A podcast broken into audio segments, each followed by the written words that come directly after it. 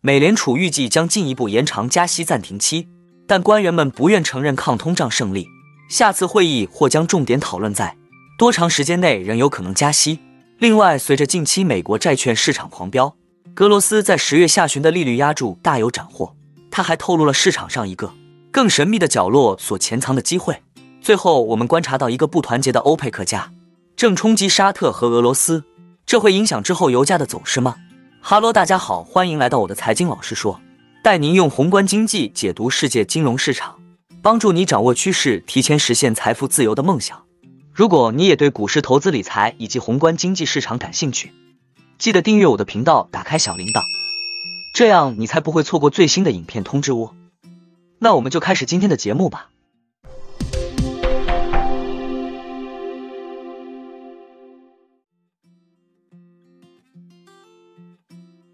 在周四的 PCE 数据公布后，有新美联储通讯社之称的著名记者 Nick Timmy Rose 撰文表示，美联储官员越来越有信心，他们不需要继续加息来抑制通胀，但他们还没有满意到愿意宣布加息结束的地步，更不用说开始讨论降息了。这意味着美联储有望在十二月会议上保持利率稳定，同时维持之前的公开指引，即下一次利率调整更有可能是加息而不是降息。今年七月，美联储将基准利率。上调至百分之五点二五至百分之五点五区间，随后连续两次政策会议上保持利率不变。纽约联储主席威廉姆斯在周四的一次会议上表示，货币政策正处于二十五年来对经济最严格的限制性水平，并且需要在相当长的一段时间内保持紧缩。他在演讲后对记者表示：“我们需要继续观察和评估事情进展如何。”数月来的疲软通胀数据让市场压住。美联储将在明年五月或更早的时候降息，但官员们还没有准备好支持这样的想法。他们希望看到更多证据表明，月度通胀数据仍处于低迷状态，或者经济和就业增长的放缓程度超出了他们的预期。二零二一年通胀在春季飙升，然后于当年夏季初步回落，这让美联储误以为通胀将是短暂的，并维持了新冠疫情爆发时实施的超宽松货币政策。最终，通胀一发不可收拾的飙升。迫使美联储突然做出政策大转变，因此官员们如今希望看到更多证据表明通胀不会稳定在百分之三以上。对于设定百分之二目标的央行来说，这一水平高得令人无法接受。此外，美联储官员也不想通过宣布结束加息来鼓励可能刺激经济活动的市场反弹。当经济仍在轻松增长时，他们特别希望避免促使投资者定价的降息幅度超过美联储的预期。尽管如此，在十月份的 CPI 报告显示，价格压力自六月以来普遍降温后，投资者的降息预期一直在升温。美国商务部周四表示，截至十月份的六个月内，不包括波动性较大的食品和能源项目的核心 PCE 年化增长率为百分之二点五，低于前六个月的百分之四点五。这些疲软的通胀报告使得过去二十个月中，在加息方面最激进的几位美联储官员也开始松口。他们更愿意将利率维持在目前水平。美联储理事沃勒本周表示，他越来越相信目前的政策处于有利位置。在随后的问答环节中，沃勒甚至表示，如果目前温和的通胀数据持续到明年春季，美联储可能会降息，这激起了投资者对明年降息的预期。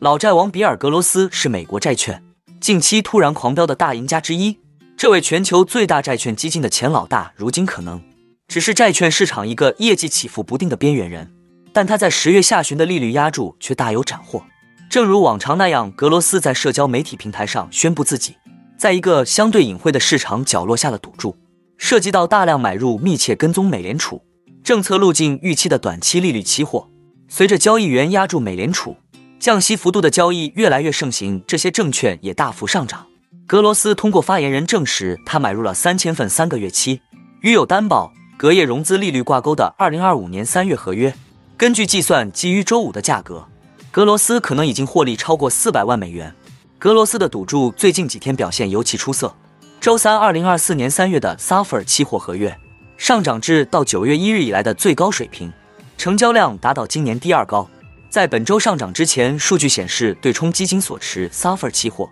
净多头头寸创历史新高。与此同时，在现货债券市场，摩根大通公司自1991年以来每周进行的国债客户调查发现市场上那些最活跃的投资者正以有记录以来最高比例看涨债市。上个月疲软的非农就业数据和继续降温的 CPI 数据为债券多头带来了福音，而美联储主席鲍威尔和其他官员的鸽派言论也帮助推动了债券上涨。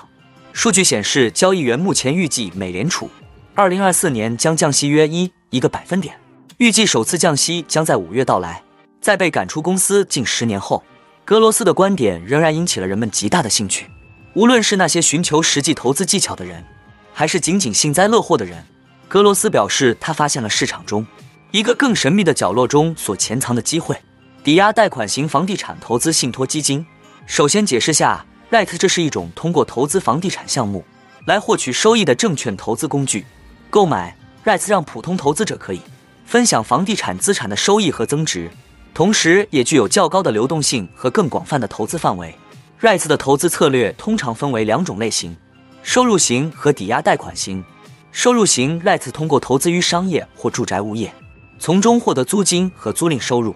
抵押贷款型 REIT 则通过购买和出售贷款，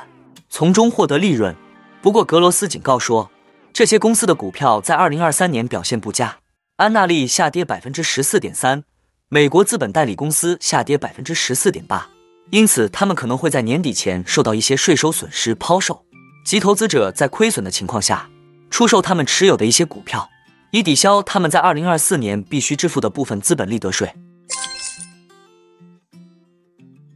欧佩克加似乎再一次失败了。欧佩克加于十一月举行的会议。本应是一场严肃的会议，相反，这一会议最初被推迟到二十九日，然后又被改成线上会议，暴露出集团产油大国和小国之间的利益发生冲突。周四，欧佩克加各成员国的部长们终于在网上会面。出乎意料的是，该集团似乎没法达成共识，油价也因此一度大幅下挫百分之三。昨天的欧佩克加会议没有讨论整个集团的进一步减产问题，而是由各成员国自行决定。是否进行更大幅度的自愿减产？有八个欧佩克加成员国决定于二零二四年第一季度进一步减产，合计近两百二十万桶每日。但这包括了沙特和俄罗斯之前的自愿减产规模。算一算的话，实际上这几个产油国明年第一季度的新增减产幅度仅略低于九十万桶每日。而对于这些额外的自愿减产，这些国家可以根据市场情况逐步回归市场。这一会议反复暴露了欧佩克加面临的困难。